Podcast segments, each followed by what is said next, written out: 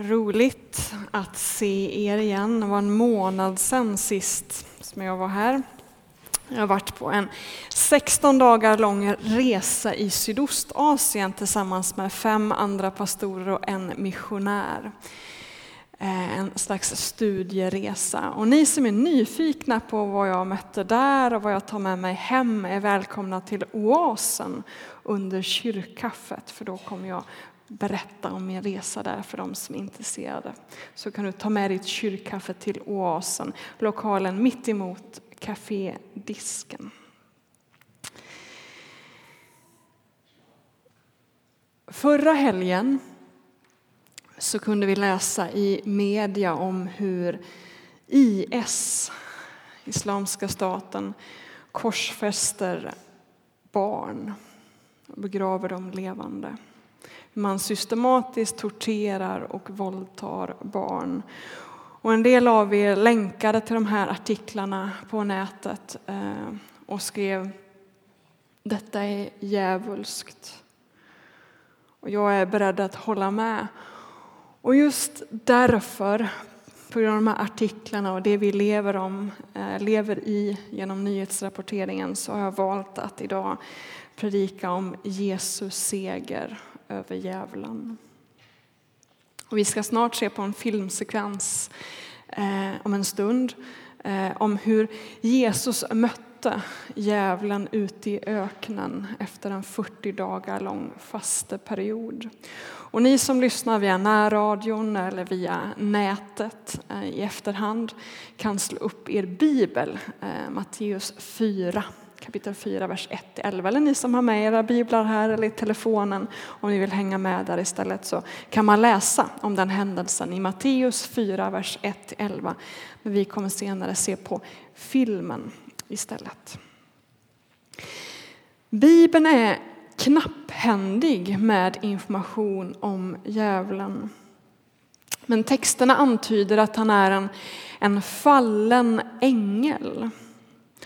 Och djävulen är, kallas i Bibeln både för en frestare och en åklagare. Det vill säga, han förleder människor till att synda och anklagar dem därefter för samma synd. Han är både frestare och anklagare. Och djävulens främsta fiende är Gud. Djävulen tål inte Guds allmakt. Och det var därför han gjorde uppror mot Gud. Och nu försöker han dra ner mänskligheten i samma uppror, så att Gud förvägras all ära. Det är vad djävulen ägnar sig åt. Och djävulens främsta kännetecken är högmod. Han vill ta Guds plats. Och det ser vi i berättelsen i Första Mosebok kapitel tre om den första människan, om Adam och Eva. Hur vi kan se där att djävulen, som kallas för ormen i den texten, uppmuntrar människan till att äta av den förbjudna frukten så att de blir som gudar. Det vill säga, han säger: om ni äter av den här förbjudna frukten så kan ni ta Guds plats. Och det är högmod. Djävulens främsta kännetecken är högmod. Djävulens andra kännetecken är våld. Och våld är en frukt ur högmodet. Det är genom att bruka våld som man får makt över andra människor. Och att bruka våld är att göra sig själv till herre över liv och död. Och den, den positionen, att vara herre över liv och död, den makten, det är det endast Gud som kan förvalta på rätt sätt. Att bruka våld är att ta Guds plats. Hur släpper man in djävulen i sitt liv då? Jo, genom synden.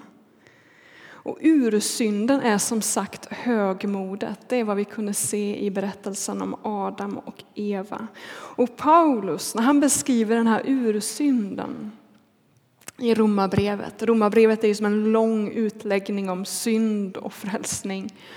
Och han beskriver i första kapitlet ursynden. Det som släpper in ondskan i våra liv. Det är när vi förvägrar Gud ära. När vi inte tillber honom, när vi inte tackar honom. Det är högmod. Att inte erkänna sig själv vara skapad och att erkänna Gud som skaparen. Brist på lovsång leder till alla möjliga synder. Och en synd leder till en annan. Och till slut tappar man kontrollen över sitt liv och man har blivit djävulens marionett. Och det I S gör i Irak och runt omkring Syrien, det är djävulskt. Det är djävulskt. Genom det våld som de brukar så har de släppt in djävulen in i sitt liv. Och djävulen drar dem in i en djupare och djupare ond spiral. Där man tappar all kontroll. Och då är ju frågan för oss som kristna. Hur, hur besegrar man ondskan? Hur besegrar man djävulen? Är det genom bombningar?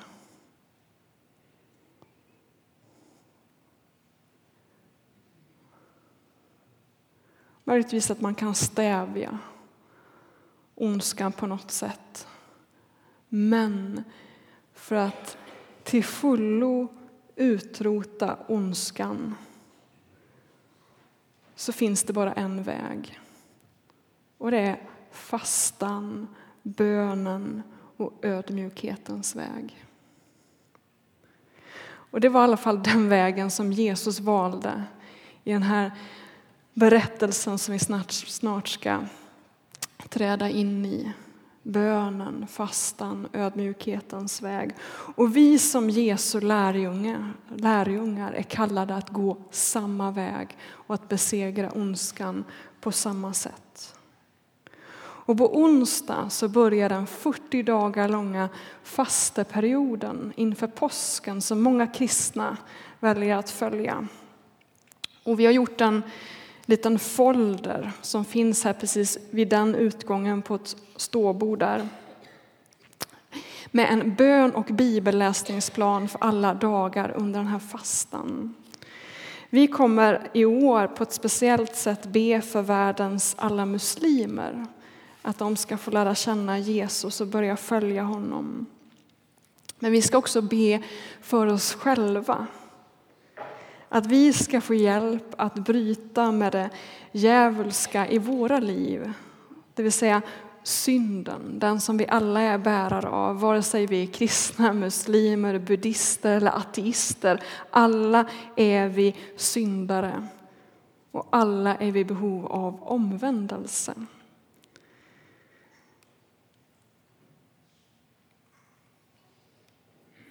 Därför har vi den här folden i år. Vi ska be tillsammans med världens alla muslimer om frälsning och befrielse. Den här berättelsen om Adam och Eva i lustgården kan ställas mot den här berättelsen som vi snart, snart ska se på filmen. Om Jesu frestelse i öknen, hans fyrtio dagar långa fasta i öknen. De kan ställas mot varandra. Den första Adam, Jesus kallas i Bibeln för den andra Adam. Den första Adam fanns i en lustgård omgiven av fantastiska fruktträd. Där Adam och Eva kunde äta av alla dessa underbara träd. Och njuta av skönheten. Det var ett träd de inte fick äta av. Men nu gjorde det i alla fall, trots att de hade alla andra träd.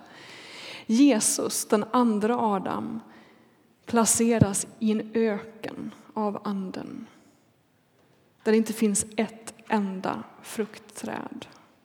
Och han befalls att fasta i fyrtio dagar. Han får också möta ormen, men på ett annat sätt. Jesus var och är en from och god man. Och därför är det också den fromme och gode mannens frestelse som han möter. Han frestas inte till att bruka våld eller stöld eller någonting sånt.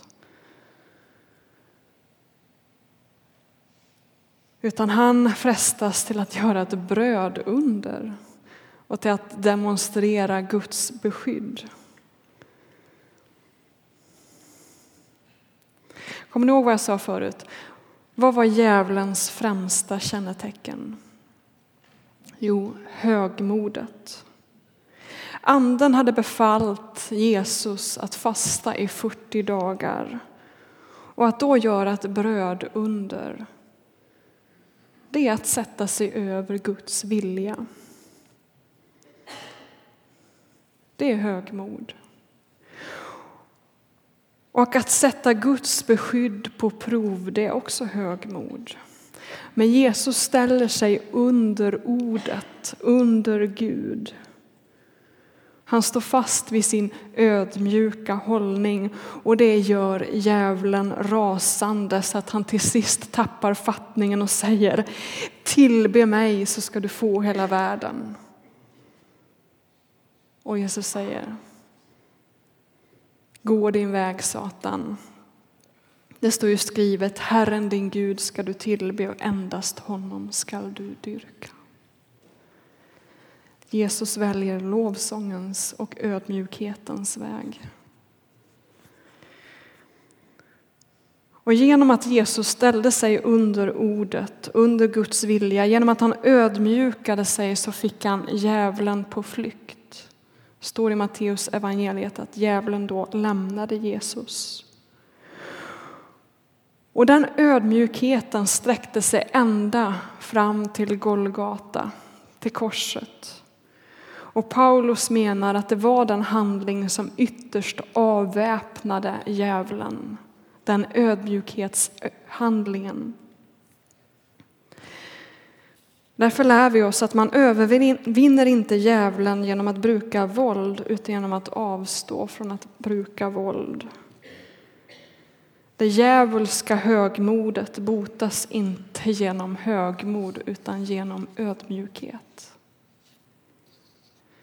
Och att fasta och att be, det är att ödmjuka sig under Gud. Så beskrivs fastan i Gamla testamentet som en ödmjukhetshandling. Och när man gör det, när man går in i en fasteperiod, man kan läsa lite kort i den här foldern hur man kan göra, men också på en längre text på nätet. Få av oss orkar ju fasta från mat i fyrtio dagar i sträck. Det finns lite enkla tips på hemsidan att läsa. Längst upp kan du klicka dig fram där. Under fastan. När vi går in i en fasteperiod, då kommer allt möjligt skit bli synligt i våra liv. För djävulen har en tendens att göra oss blinda för vår egen ondska. Men när vi går fastan och bönens väg så kan det där flyta upp. Och vi kan märka att även vi ibland går i djävulens ledband. Och att vi inte förmår bryta med en del av de här synderna. Hur vi än kämpar och håller på. Och så är det, det är bra att det blir synligt. För den enda som kan hjälpa oss är Jesus. Jesus är vår befriare. Och det är genom att bekänna vår synd och be om förlåtelse som man får frälsning. Ödmjukheten är den enda framkomliga vägen.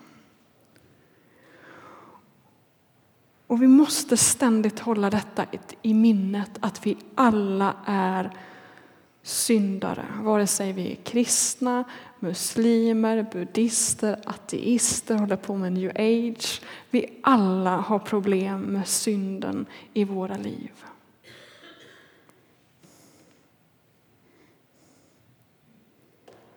Och vägen fram är ödmjukhetens väg. Och det där med ödmjukhet är klurigt. I helgen nu hade ju den här filmen femtio nyanser av honom premiär. Och man pratar om den överallt i media. Och det är en film och en bok som förvränger detta med ödmjukhet.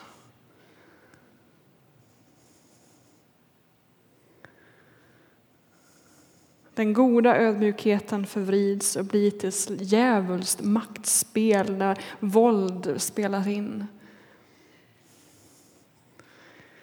Och vi lockas av det.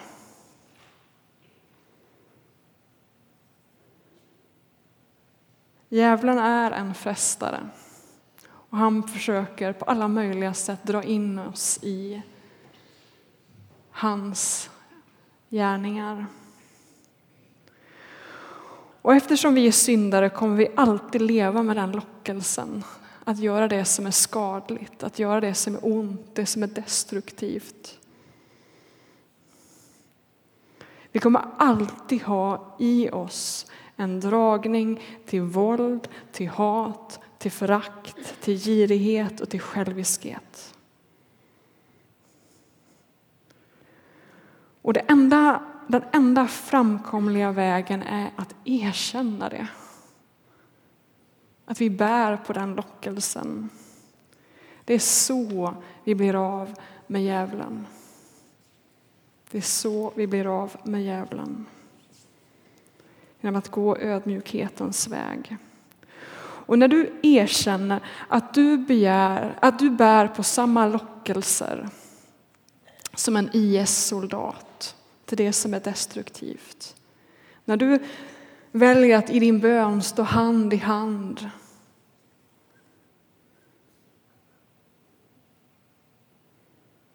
Men I S-soldat i din bön och säga: Gud, fräls oss. Jesus, hjälp oss. Det är då vi besegrar djävulen på allvar. Det är då vi utbreder Guds rike.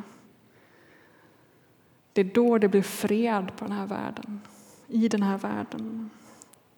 Och det är därför vi har den här folden i år, den här bönevägen. Där vi ber för oss själva och tillsammans med hela världen. Där vi ber om frälsning. Och jag tror att det är viktigt att vi gör det, att vi tar det på allvar. För nu genom media och den politiska debatt som råder nu så är det så lätt att börja hata, att förakta, att gå fruktans väg. Det finns en frestelse i det. Vi måste hålla emot. Vi måste hålla emot och våga gå ödmjukhetens väg. Att våga säga, mm, synden finns också i mig och i dig och i oss alla. Låt oss omvända oss. Låt oss välja kärlekens väg, ödmjukhetens väg, bönens väg. Genom den här måltiden som vi ska fira strax så proklamerar vi för hela andevärlden om att vi är Jesu lärjungar, att vi är förenade med honom, att vi är frälsta. Att vi håller på att bli frälsta. Att djävulen egentligen inte har någon makt över oss eller över den här världen. Utan att Jesus har segrat. Han har avväpnat djävulen. Det här är en påminnelse om korset. Det här är en påminnelse om alla dessa människor som går martyriets väg. Vars blod utgjuts över världen. Jag har aldrig haft så många martyrer som nu. Men det här är också en påminnelse om den festmåltid som vi ska fira tillsammans i himlen. Då allting är fullbordat. Jesus har makt att bevara oss till den dagen. Vi behöver inte vara rädda. Vi behöver inte vara rädda. Jesus har segrat. Jesus är den upphöjde. Jesus har all makt. Och det ska vi proklamera nu. Vi ska sjunga och vi ska be. Så låt oss stå upp och inleda med den här bönesången innan vi går in i nattvarden.